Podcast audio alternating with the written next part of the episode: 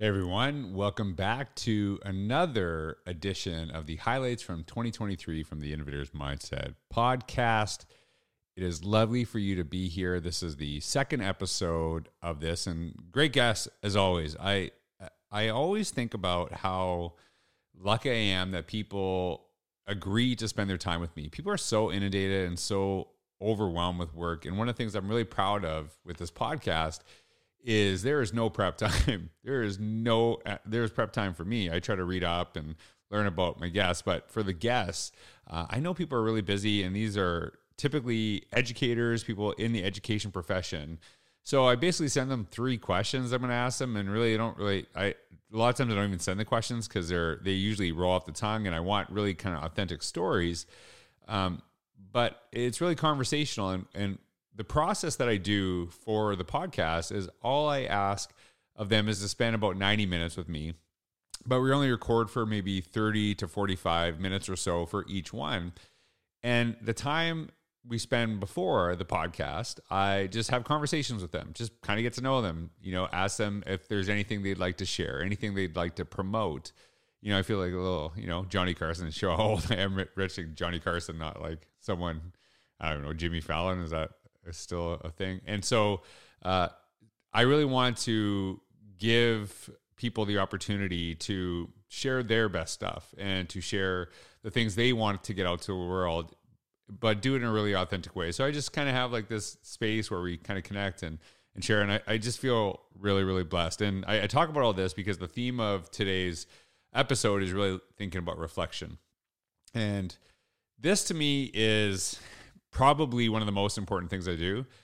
I am someone who always focuses on really where we need to go, what we need to do to get better, and how we need to grow. And the best way to do that is by looking back and focusing on what could we have done differently, what could we have, um, you know, grown from in the process. And you, you can't really move toward the future if you do not have make time to just kind of reflect on the past. And it was just it was interesting. Uh, someone reached out to me. Uh, is actually Teachers on Fire podcast, and he talked about one of the things that I used to do as an administrator was I embedded time into professional learning days where my staff actually uh, could go into their classrooms and block and reflect. And I actually built that time into the school days. I didn't ask them to do it after school. I didn't ask them to do it on their own time. I saw reflection as a really important part of what we do as educators. And when people say that I don't have time to reflect, to me, that's then you don't really have time to learn. And so, if it's important to a school, to an organization, for people to move forward and to come up with those ideas, we have to be able to take the time and to look back. So, I wanted to share with you before we get into these wonderful guests who are probably going to have way better things to say than I ever will uh, some ideas for reflection. And I actually found an old blog post. This is one of the things I love about blogging. I actually, uh, uh, you can just Google my own name and find something on this. And I, you know, I was kind of looking back and, you know, it's kind of reflecting and I, it gives me a chance to reflection, to reflect on my reflections, which is a weird thing. It's like an inception. Right. So I, I wrote this post and I'll, and I'll connect it in the description down below. Uh, four reflection qu- questions for the end of the school year. Now, it's not the end of the school year. It's probably the end. Well, actually, if you're in Australia, and shout out to my um, Australian friends and you know people who are finishing the school year that listen in different countries than our own. so the air horn is not as good if I don't laugh that I play the air horn because I have to do that laugh. Anyways, so I, I wrote this post and um, I'm going to look at the questions, but I'm not going to read what I wrote. So I'm going to see what I come off the top of my head. And so these are four questions I have at the at the school year, and I'm going to modify them a little bit for the sake of this uh, opening of this podcast. And the first one is, what I do well this year?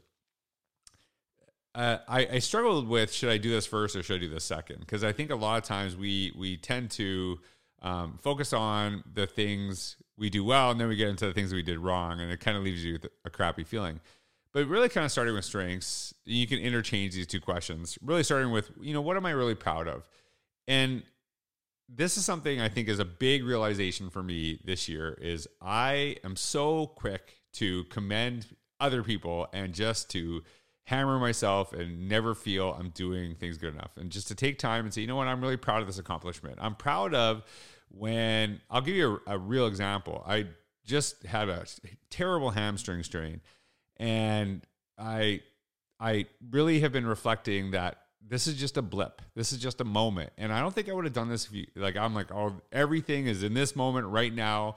Uh, you know, sometimes you get sick and you're like, this is who I am. And that's sometimes how I've gotten this way. And now uh, kind of getting through this hamstring injury, it's like, okay, what am I going to do here that I've caused this or this issue has been happened? And it sounds like, is it, am I really focusing on my strengths or not? I am. Just give me a second. So, one of the things that, you know, when I heard this, I'm like, hey, this is a moment. What I'm going to do here to make myself better. And so I've been actually implementing uh, stretching, doing things I, I actually have fought for years not to do. And it's really helped me grow. And after the injury, I'm going to continue these things to be proactive instead of reactive to doing this. So what I've gotten better at, what I'm really proud of this this year is when things have gone wrong for me that I've said this is a moment, learn from it, do something better with it so you can continuously get better moving forward. That's one of the things I'm really proud of. And you know what I'd love to do? If you in the comments share something you're proud of in the comments. I love to hear from you. No one ever talks to me. No one ever comments. Whatever. Just talking to a camera. Nobody cares. Uh, I would love to hear from you. What's something you're really proud of from this last year? And I think that's a really great place to start. Um, but the second question is, where do I need to grow? And th- there's this is this is sometimes seen as like a, a negative, but we can all get better. And when we look at where we need to grow, it, it pushes us, pushes us. And I was just reading over my um, the, the course I teach with University of Pennsylvania, and it's really amazing because I really encourage people to do reflections and to really share authentic things that, that not only have connections to the course, but more importantly, connections to the work they currently do. And I learned a ton. But a lot of the students in the class, they're really saying, like, you know, I could do this better. I can do this better. And I think it says something to the people you serve because this is not, you know, these are administrators, these are teachers, these are superintendents, principals. And when we're asking people to continuously get better in education, which is the point, right? The point is to help people grow. If students show up to a class and they know everything, what's the point? The point is to help people get better, and that that's always about growth. And what I find really valuable is that when you take that time to share, here are the things I'm struggling with, here's where I'm trying to get better, it, it kind of just opens up a door for everyone else. One of the things I suggest to people attending my sessions, to my attending my keynotes, especially administrators, I say, if there's something you're struggling with today, I want you to go back and tell your staff that you're struggling with it. And this is what you're going to do because of that struggle. Because they often only see the end result of things, not the process. And sharing that process of where we need to grow, I think is, is really, really powerful. So the first question, go back, what did I do well this year? The second is, where do I need to grow? Um, the third thing, what things will I challenge myself with in the next year? I love this one. And I'm always trying to look and revamp. And I'm not a big resolution guy. In fact, I, I take pride that typically when I start something new, I don't wait till January. I always start in like November or December because I want momentum. I want kind of a build up to that. And if you have the momentum, it really kind of helps you as everyone else is trying their resolutions January 1st. And here's what I mean by that if you commit to going to the gym on January 1st, you know, of the new year, and great. If you're doing that, that's awesome. But a lot of people get really frustrated because everyone else did that at the same time. So it's harder to get on machines, it's harder to get in that space. And so when you're just kind of starting off, that frustration of not being able to do some of the things that you want to do because it's just so busy, um, it's it's hard to build some momentum. But if you started doing that in November, December, and you build momentum up, then you're not as frustrated. You you see that the, the strength in that. And so the, the going back to the question, what things will I challenge myself with next year? Every year I take a little bit of time off. And part of the reason I do these, you know, best of the of is because I don't want to record podcasts in December. That's time for me to kind of step away, think about what I want to try for the next year. This podcast started out of this. My blog started out of this. Uh, different things I do personally, whether it's running a marathon, whether it's, you know, really trying to revamp my health, I always try to look back and figure out what's something new I want to try this year. So maybe for you, it's a a blog. I really I know I'm like old school with this. I think blogging is so underutilized. Uh, Chris Kennedy, a good friend of mine, someone I really look up to, superintendent West Vancouver. He's been blogging forever, and I I know him and I are the ones that have kind of kept kept up with consistently. And I know I learn a ton from him, but I also he learns a ton from himself, which is the point. Having to write and share your ideas with an audience really makes you think differently about them. And so, like, where are you going to put yourself out there? What are you going to try? And maybe don't even think about education. What are you going to do personally? Maybe it is, you know, getting back on track. And the, you know, I'm re listening to James Clear's Atomic Habits, and I'm really proud because I, I think I've really embedded and live uh, Atomic Habits. Don't think about, hey, I'm to run this race or I'm to enter this competition. I, I signed up for the Orlando Marathon, not for the marathon, but for the training. That, I know that sounds weird. It is, I knew because I've done it before. I know I'm like, hey, how am I going to get better from this process? What am I going to learn from the system? And the race is just a, a you know a, a byproduct of that. So when you're thinking about the challenge you have, what are some of the new habits and systems that you're going to create for yourself that could lead to goals? But if you're just saying, I'm going to, you know, make X amount of money, sure. But what are you going to do differently that's going to be continuous and continue on? You know, I want to achieve this thing. What are you going to do continuously? What's going to be part of that process? Because I think when you we have those challenges, uh, I can't remember. It's I think it was Gretchen Rubin uh, shared about this the the arrival fallacy, that idea of uh, basically we will find happiness once we get once we achieve a certain thing once we get that job once we get that opportunity once we hit a certain weight and the reality of it is it doesn't happen that way it's really we find happiness and growth and so really thinking about those challenges and ps i remember the arrival fallacy because i blogged about it and i did a podcast on the happiness project with Gretchen Rubin one of the reasons I blog, one of the reasons I do this podcast is because once I share it with the world, it kind of gets stuck in my brain. I don't know why, it just does. And so the last one, how all these answers impact the learners they serve. Now, I kind of like struggle with this question a little bit. I looked at it before, obviously, I started recording this podcast. But, and it's not because I, you know, obviously a lot of people that listen to this are in education, but I, I think a lot of times we focus so much on how do we help our students? How do we, you know, help the learners in our school? How do we help our teachers? That is all great. That's really important. But don't limit your helpfulness to just your students and just your staff and weirdly enough just the people outside of school. How will the how will these things help you? How will these things help you? Because i've learned this the hard way, you can help everyone else, but don't leave yourself out because if you leave yourself out, you eventually won't be able to help anybody. And so when you look at these questions, how will this make you better? And when you focus on really improving yourself, I feel that is when we are best able to help others.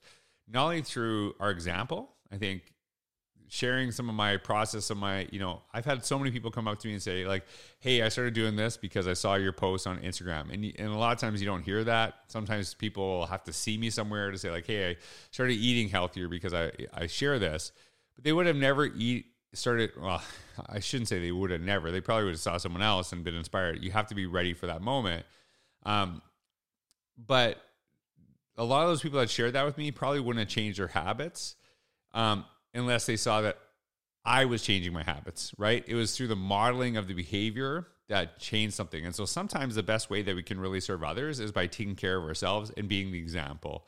Uh, I see my kids. Uh, last night, my I was stretching out, and my daughter Clea, she did the best push up she's ever done. And you know, little kid push ups where they just kind of do kid push ups. I don't want to describe that, but you know, and she did it. I'm proud. And she wouldn't even be doing that if she doesn't see me doing that too. So sometimes the best way we can help those we serve is by being the model, not by asking them to do things we don't do, but by them seeing the things that we're doing to make our lives better. They in turn do that too. So those four questions, I'll go over them real quick. again, what do I do well this year? Uh, where do I need to grow? You can totally interchange those things. Um, the next one is what things I challenge myself with next year. What are some of the? No, don't think of the big things. Think of the the everyday things. I think those little things lead to the big things. And then how all these answers impact the learners I serve, the people I you know care for, and you know myself. So just some questions for you. Was this good? I don't know. I and you know what? If you didn't think it was good, I think it was helpful for me. And that's the point of reflection. We reflect to get better ourselves. And hopefully, when I do that, somewhere along the line, someone hears this and thinks differently about themselves. But if they didn't, I think I grew through the process. So maybe I'm modeling myself the answer to the last one. But if you didn't get something from me, I guarantee you're going to get some, something from my wonderful guests. Welcome back to another highlight episode of the Innovators Mindset Podcast.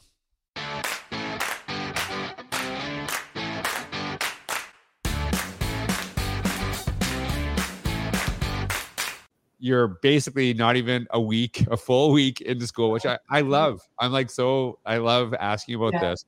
What was the what was the first like few days like? What was like what how did you feel kind of going through that process? What was that like? And that's what that's one of the re- that's one of the biggest reasons I want to interview. I just want to see like mm-hmm. how did it yeah. go? How, how was your first you know, yeah. few days of school? Um, so honestly, they went a lot better than I thought they were.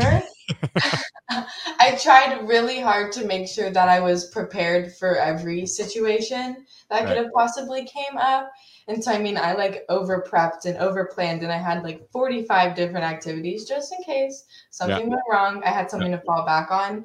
Um, the first day it was definitely chaos. I mean, kids didn't know where we were going. I didn't know I had recess duty. I didn't know I had to get them from lunch. Like all of these things, I had no idea. Um, but I figured it out, and honestly, it went it went pretty good. Like I think it was the best three days I could have asked for. You know, like I didn't have any problems. Students seemed to like me. You know, they gave me gifts and everything. So. what? I know. I had for the first week. There you go. Oh, I know. Oh, wait, wait till Christmas time. That's going to be uh, another whole other thing. If you're getting gifts the first week, yeah, that, that, it, it is. Uh, it, it, you know, as you're talking about this, uh, mm-hmm. how how much I over planned. You know the, and I'm not saying yeah. you. I am saying, yeah, you totally probably over planned oh, intentionally, yeah. right? All and. That, yeah. And that that to me is um you, you know because you, you, don't you don't know and the mm-hmm. interesting thing is you could feel i could feel way more nervousness obviously mm-hmm. about you with your first week of kids than you are being on my podcast that's for sure right yeah right you ask yeah. me no questions about you're like yeah i'll show up i'll do whatever you want um the uh when you and you're probably because you're exhausted from you know their first week of school and uh just kind of like listening to that Mm-hmm. The thing that, you know, I hear, I know I feel this too. Uh, that nervousness of the first week, the first, it will never go away. Yeah. Right. Mm-hmm. And, yeah. And it is weird because it, it's new kids every year and you always want to yeah. make a really good first impression. And mm-hmm. that's, that's one of the beautiful things about teaching when you have different grades every year, you always have a, a an opportunity to make a first impression mm-hmm. over and over yeah. and, and over again. When I ask teachers, like, I always do this like, hey, like, tell me about your principal. Oh, they're so nice. They let me do whatever I want. I'm like, is that a good principal? You know, because it's not. And I I understand. And there's this there's this delicate balance of that. You know, like you got to trust me to have some autonomy in the things I'm doing. But I've talked about this a ton. If that leader is not actually helping you grow and get better, then what is the benefit? And like, what do you, what do you, when you hear that, like, what do you think when somebody would say that to you? Because that kind of throws me off a little bit. I'm like, I don't know if that's really a great principle because you can do whatever you want, but what, what does whatever you want look like, I guess? Oh, see, and, and there you just hit it right at the end for me, George, which mm-hmm. is, I, I think the good leader co is their friend, co-create, co-design they're always doing p- things with rather than for people and and so when when when mm. people talk about the sort of doing whatever i want i always wonder so what is our co-created observable vision of what teaching and learning looks like in the classroom because then we now have a common lexicon a common language for us to be able to discuss what's happening in the, in the classroom because a good principal and i, I referred to marty lewis uh, in our earlier uh, session together mm Marty's gift was also, and I think the number one thing that leaders need to do is to be able to confront and interrogate practice whether it's our assessment practices, our teaching practices, our leadership practices, our practices with community engagement, are we willing to actually confront those through the lens of what's the impact that they're having? So when, you know, the idea of having someone allow us do whatever we want I think that's you know kind of interesting in the short term, isn't it? But in the long term, as you say, right. it's sort of like walking through the desert after a while. There's no parameters, no walls. We don't actually know where we're going because we don't know where we've been. So I think that idea of creating that common vision with our staff and with teachers really empowers them to start to deal uh, to to get into that.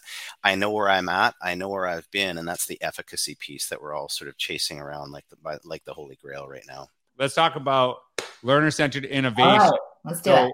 Why? First of all, because we're looking at some like books that are a little bit older. Yeah. Why did you write it? Like, do you even remember that process? Like, what even got you to, you know, make that jump from blogging and then actually putting it into a book that you yeah. kind of can never change, ever.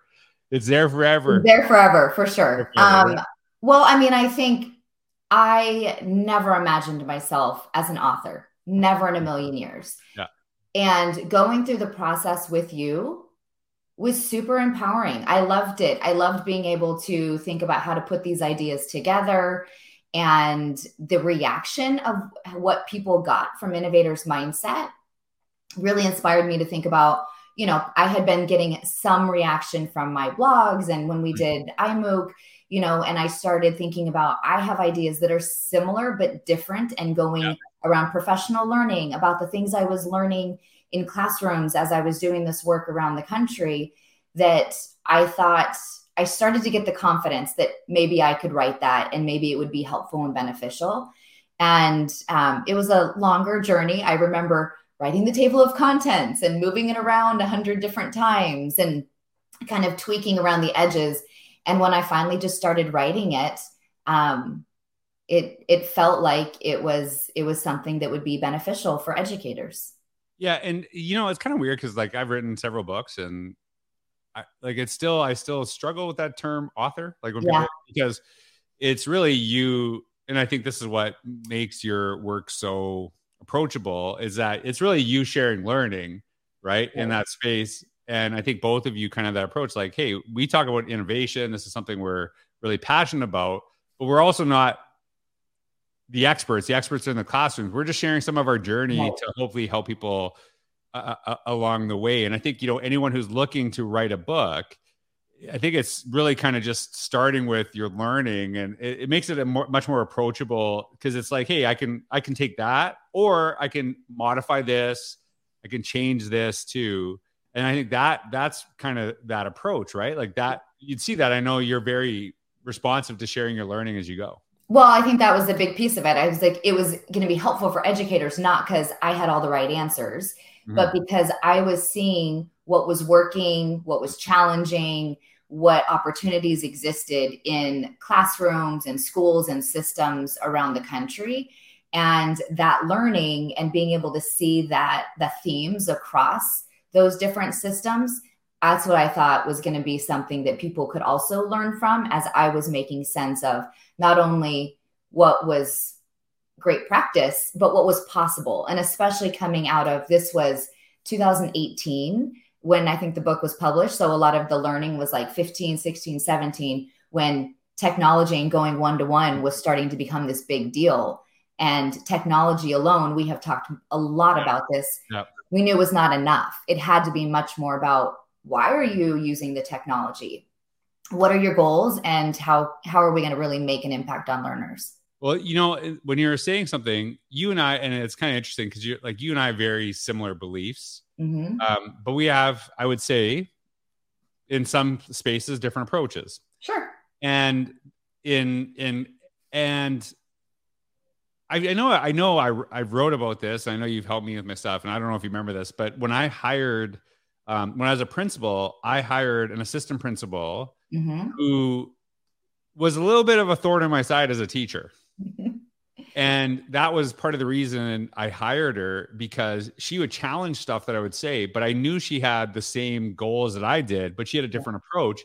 and that's that's something that really matters to me is that um, I wanted to hire. I didn't want to hire a second George, right? right? I wanted to hire someone that had a different way, would challenge me on some stuff, and would help me grow, and but also would, and weirdly enough, and I'm sure you understand this too, that some of my staff would be more comfortable connecting with her because of how she approached things and some of them mm-hmm. would be more comfortable approaching me and vice versa i specifically when i hired a principal i hired someone probably as different as me than me as possible because i didn't need i already had me i don't need two me's i need someone right. who you know who what and she was incredible with data. I, am not doing that stuff, right? Whereas, you know, mm-hmm. the principal I worked for when I was assistant principal, he was good at that stuff. So, is there, you know, I don't, and maybe there's something different in, you know, Florida leadership, or is that something that, you know, people look at? Like, hey, what is the strength of this person in this? Because a lot of people are kind of turned off by going into admin because they say, well, that's I have to do those things. I'm like, not that not if you're not good at them, right? A good principal will put you in a place of strength, not just say this is the assistant principal's job, whoever gets it. So how do you see that? I, I no, I agree. I think it. You know what what I would look for is just someone who would best, um, in in the sense, complement me and balance things out. Um, because like prime example is oftentimes uh, for principal and assistant principal when you become a principal you no longer have bus duty you have car duty right bus duty's got the referrals car duty i mean how many times would you get a car duty referral i mean that's you know that right but but like for me i don't mind the bus part of it i don't mind having to ride on a bus if i need to for student right. behavior or whatever and just where those strengths are like data is a strength of mine but um, if something else needs attention or you know if there's something else that i need more like i have more of a math and science uh, background yeah. and but there might be someone that's got more of the, the ela social studies side of things and i'd want that kind of balance because again we always talk about the whole child well i'm, I'm looking at the whole school right. and ha- how to best balance things out for the support of our staff. And that could even trickle down to like we have instructional coaches. We could have someone, you know, oversee math and someone oversee uh, language arts and be able to tap into the strengths. Um, our county uses the, um, uh, the Clifton uh, Strength Finder and right. we have like our top five and i mean i'm one that would always want to see even within our like um, plcs within our grade levels or even within our um, you know leadership team what are our strengths what are our top five strengths and because I, again that should really balance each other out because everybody if they're all in one side of things you're never right. going to you want that kind of eh, i'm not going to say conflict but you want that discussion you want right. to make sure all sides are considered and you're not going to have that if you hire in a way where it's going to just complement things or do things that you're already good at doing it's got to right. be that you know more of a balance so that's what I would look for. And, and everyone who's listening, um, if you're assistant principal right now, if you're a principal, if you're wanting to go in those roles, I've actually listed. Uh, there's a link to an article called Four Attributes of a Great Assistant Principal." I just pulled it up uh, while I was listening to Dan, and he, he, knocked off some of the things that I talked about um, several years ago. So I'm excited. Uh, if people are interested in reading that, check it out down below. The root word of discipline is discerna, which is a Latin word which means disciple, to learn and to teach. So what are we modeling? And that's good discipleship. And what are we teaching in, in our processes? And I believe that we teach with consequences. Like there has to be consequences that takes place, logical consequences and natural consequences. Punitive consequences is something where you're disconnecting the consequence to the behavior. So, true restorative practices with discipline as a teaching tool utilizes consequences as a, a teaching aspect but doesn't remove the behavior from the consequence, which punitive does. So if a kid gets into, let's say, a, a fight into the school, yes, there may be a suspension needed, and I believe in suspensions. I think that sometimes they're utilized for a way to keep the environment safe, and that's something that we need in education. But what do we do after that suspension? Because even before the podcast, we talked about George, you know, uh, the differentiation of even the consequences in homes, right? Like mm-hmm. one family may give this type of consequence, this family may give this consequence, and we don't have control over those things. What we have control over is the school culture and the environment. Mm-hmm. So when mm-hmm. that student returns from a suspension, are they doing steps towards making things right with who they impacted? Are they learning a skill gap? You know, what I did at my high school after a student had their second fight, they would go with our counselors for every Tuesday and Thursday for three months in a row. They'd grab their lunch, they would meet with the counselors and work in a small group on aggression replacement training, which is pretty much anger management. So for mm-hmm. three months, they would work t- Tuesday and Thursday with their lunch to build that skill up. And that's a good logical consequence. It wasn't just a suspension, now you're done. It's a suspension, and now let's see if there's a skill gap. Let's reinforce that skill gap and let's repair mm-hmm. any harm that t- took place at the same time yeah and like the the idea of like just like here's this action here's this consequence is something that i've always struggled with and i would always give this analogy to my staff. I'd say like think about your speeding right? And a cop pulls you over and says do you know why i pulled you over? Well because i'm speeding. And then you know and then all of a sudden the cop writes you a ticket for speeding and like not having conversation with you or anything and then gives you the ticket and nine times out of ten, what does the person think? Stupid cop. Yeah. Right? Like they're they're mad at the cop for them doing the wrong thing because it's just like, here's what you did, here's the issue. And so is there like I understand that and I'm not like that's not something that I'm like I get that, but that's how I didn't want to be is that you're actually you want person the the the person that's actually making the the action, you know, having issue. And you know, something I really did that was simple um and it was like super easy for me um, when I would do this with students. When something would go wrong, I would just ask the question, Why are you here today? Right. And I would just ask that question and I would sit and wait. And a lot of times, the reason I would ask that question is I would say, like, because this is the thing with, with ha- what happens in schools. A lot of times, like, I would have some information from a teacher, but the kid wouldn't know what I knew. So sometimes they would tell me way more stuff. I'm like, oh my God, that's like way worse than what we knew, right? Mm-hmm. And then, so then, and so they would tell, and I would sit and wait. Like I would be patient with it. And the first thing I didn't want to do is say, well, I heard you did this and this and this and this because their their focus is more on how I'm a jerk, how they don't like me, as opposed to like listening to themselves. And so they would go through that process. And then after they would do this, I would say, okay, what would you do if you were me? And you're trying to get them, and, I, and you're trying to get them to figure out the pathway forward for themselves. And and this is like most teachers know this. A lot of kids are way harder on themselves than mm-hmm. the teacher would actually be.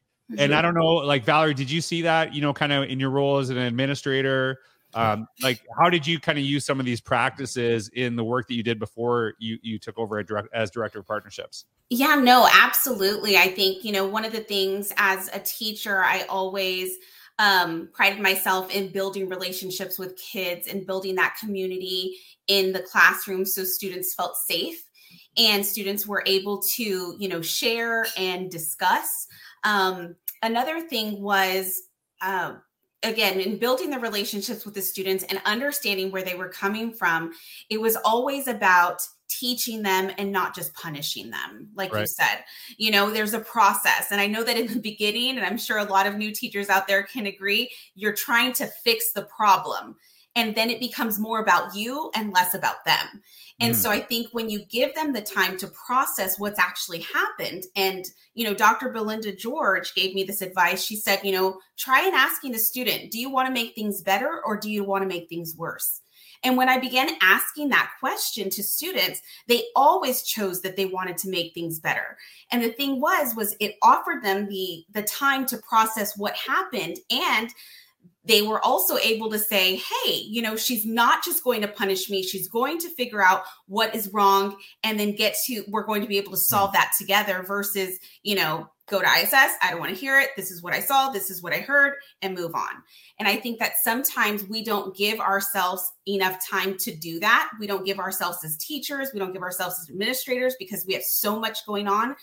But um, we definitely get that time back later if we continue to build relationships and go along with um, handling situations, challenging situations, such like that. Well, I, I got to ask you this because this is like an side conversation. Dr. Belinda George, I swear that is Dr. Belinda George, what she's doing like Facebook readings or something yes. like that? Yes. Yeah. I, mean, I, actually wrote about her and I think in one of my books. Really? Yeah. She does yeah, tucked yeah. in Tuesdays. What, yeah. what did you find is like when you transition from high school to middle school, what was like, what was like, was it, what was like one of the biggest changes for you going through that process? So I grew up thinking that it would be high school and I'd be the high school coach and that was it. And I thought that I could relate to those people, so those kids, and I did. However, when I got to middle school, I would always say two things. I would always say that middle school is the last best chance for a kid. And the reason why I say that is, is because if you look at the adolescent developmental structure of a child, they usually go into, let's say, sixth grade, where their moms and dads and their significant others and their guardians want them to still be friends with everybody. So sixth right. grade is I'm friends with everybody. You then get into seventh grade, you start to develop your own identity. You start to say, maybe I like these kids better than those kids, or maybe those kids are bad and mean and I don't want to sit with them. So you right. start to struggle. And then when you get to eighth grade, you usually have your well defined friend group, and then there's only infighting with them. But by the time you leave 14 years old, about when you leave eighth grade, you have all those qualities that make you usually who you are, and they're pretty much solidified. So the role of the middle school educator, the role of adults in middle school is to make sure kids always have an adult they can talk to, is to make sure you guide them through the adolescent changes, but it's also to try to instill in them the things like personal responsibility, respect, caring, and all of those pieces and how to work together so that as they get older, that can already be embedded. And then in the high school, you improve upon what you have. Like I never, a lot of times I didn't stress the pure academics of it, although obviously Massachusetts we right. do but it was more about the connections and the self identity so that when they leave your school in eighth grade, they have the skills necessary to become individuals who can think, who can act, who can be respectful, and then who can learn along the way because they have those inherent skills already. The last lesson um, I want to share with you, and this is one that I've kind of re embraced, uh, is, and you know, I used to do this a lot more than uh, I have in, in, the past couple of years, but I've started to do it again, is to advocate for yourself. And what do I mean by that? When I first moved to uh, Parkland School Division, that's the last um, school division I worked with on contract for a, a, long period of time. That's where I became a teacher, or, or I didn't become, that's where I started teaching. And then I became a vice principal and a principal, and I worked in central office. I had a really great time there. There's a lot of great people uh, that I've met and I'm still connected with uh, through that time. And on my very first day, I remember they had welcome new teachers. And it was really an incredible experience because when they were welcoming these new teachers, the superintendents were there. And like not just the superintendent, but there's like associate superintendents, deputy superintendents, all these people. And I really appreciated that because I had spent several years in another school district. I never met the superintendent ever. They would not know me from a hole in the ground. Yet on my very first day at this school division, I met the superintendent and I met all the associate superintendents, which was incredible to me. Um, it was just tells you something about the culture of that place and, and why it really matters. And so there was one associate superintendent, and I kind of got the the feeling that he was um, doing stuff with technology integration, things like this. And I was on a temporary contract and I remember saying, I, I kind of pulled him aside. I said, Hey, can I talk to you for a second? He said, Absolutely. I said, Hey, I know that you're doing a lot of technology stuff. Just so you know, uh, I actually did a lot of stuff with technology, technology integration in um, my own, my last school district. And if there's any way that I can help you, if there's any uh, services I could provide um, to the school division outside of my role as a teacher, I would love to do that so please keep me in mind because I would love to kind of help if you need me to volunteer, to lead some sessions, things like that. And I think he was kind of shocked that I would just went on my way and like basically, you know, offered up my time. But I, I had I had committed that when I went there, that I was going to recreate myself. And I think every time we have a new opportunity, we have an opportunity to recreate who we are, which kind of I'm talking about, to be honest with you, as I'm listening to myself share about this. When I moved here, I wanted to say, like, what what am I going to do different here that's going to create new opportunities for me that I wasn't doing in my last place? It's not about you just show up and all of a sudden you you always do the same thing, but opportunities start hitting you. You have to rebuild and recreate yourself. And I, I did that, and immediately, probably within a week, he had contacted me about something that they were wanting to do, and he said he asked my advice, would I be able to lead it? And that initiative that I took to advocate for myself opened up doors so quickly in that space that I went from going there as kind of like I'm going to give teaching one more year because I'm I'm kind of sick of this to I became an assistant principal by, by the end of the year, principal within two years, and then central office after that because I was willing to put myself out there. Now in the last few years, I, I don't know what it is, but I've I've kind of, you know, I, I'm proud of the work that I've done, but I kind of just, you know, just assumed people known. But I've been more comfortable saying like, hey, you know, I'm really proud of the work that I do. I'd love to work with your district. I'd love to do this. And I've noticed that once I started doing that, um, a lot more opportunities started opening up for me. And it wasn't that I'm saying I'm the best, everyone else is worse than me, or like that. But I think sometimes um, we just assume people know our strengths, our passions, the gifts that we can bring, and then they don't call on us. And it's like sometimes you got to put the idea in their head. And I know this that um, not everyone will advocate for you. Some people will, some people won't. But I think you we always have to learn to advocate for ourselves. This is something that you know some adults get really weird about, and that's fine. Get weird about it. I don't care. I really don't care. Because if you get weird about it, would you get weird about saying that to my daughter? Because if you if you if you would, I don't want you around my kid. I don't want you saying no, no, no, like just cower and you know hope for the best. I watch educators do this all the time, telling their kids they need to you know champion themselves and be an advocate and share their voice of the world. But then I watch a lot of those same educators complain when adults do that. And what once we hit a certain age, we sh- we shouldn't do that anymore. And so I've I, I just kind of you know when I say don't care, I I'm, I'm I, I don't care because I think part of it is the reason I kind of maybe you know pulled back a little bit was because I was so concerned about people that were crapping on people like oh you're so self promotional and not to me but to other people. And then a lot of times uh, other people see that and then they they lessen themselves because they're so scared of being criticized. They're so scared of doing that. And here's the deal. People will criticize you if you're doing great things. That will happen because not necessarily because they have a valid criticism, but sometimes it makes them feel insecure. And I've seen this with teachers. I've I've worked with teachers who have said this to me. I'm a little bit nervous about trying this new thing because if it works, it's going to make the teacher across the hall feel bad. And I'm like, who cares? If you're helping kids, if you're doing something great, do not hold yourself back because you're you're worried it's going to make someone else feel insecure. It is more on them to elevate themselves than it is on you to lower your your self expectations.